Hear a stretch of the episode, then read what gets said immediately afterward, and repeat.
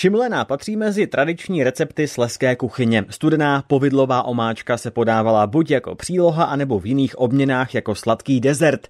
Každopádně se vám do této speciality i dnes můžou hodit plody z vlastní zahrádky. Ořechy, ovoce a hlavně švestková povidla.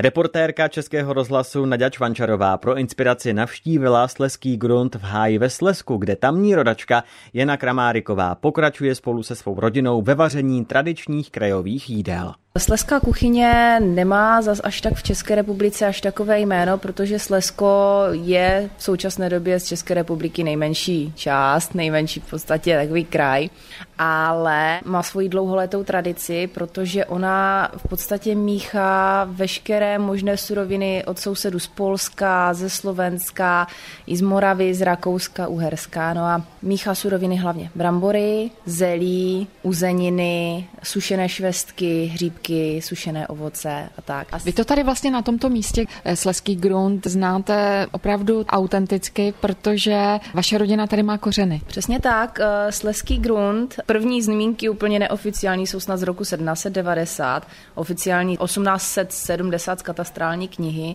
kdy prvním vlastníkem byla Anna Galdia, která se potom dala a byla křížková, takže rod křížků tady tento grunt vlastní až do dneška a posledním takovým eh, rodovým člověkem člověkem je moje maminka a její děti, čili já a bratr. Co z té sleské kuchyně se u vás dodnes vaří? Tak vaříme placky určitě, protože to je základ, bramborový placek sleské kuchyně. Máme u nás bigos a jinak v Rapunsku polničkový salátek se špekem a volským okem nebo sázeným vejcem. Tak.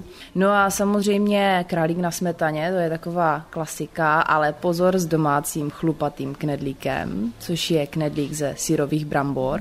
No a máme tady ještě střapačky se špenátem a se špekem, protože jsme zjistili, že i listový špenát tady e, rostl hodně. No a samozřejmě šimlena. No jak už jste zmiňovala, vlastně hodně se vařilo z toho, co se urodilo na poli na zahradě, takže šimlena, z čeho je, jak se dělá? Ano, určitě. E, velice oblíbené švestky, nejenom v tekutém stavu, ale i v tuším stavu v rámci povidel, takže potřebujeme určitě teda povidla, potřebujeme čokoládu, rozinky namočené v rumu den dopředu, ale zase všeho s mírou.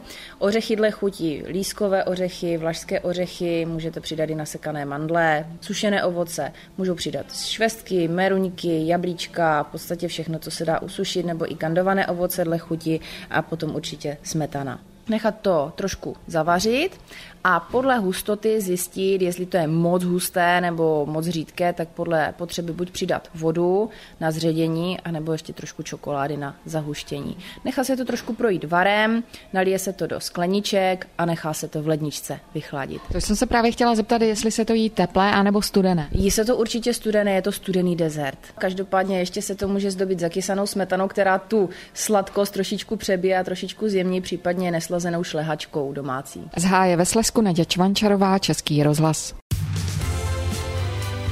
Český rozhlas Ostrava, rádio vašeho kraje.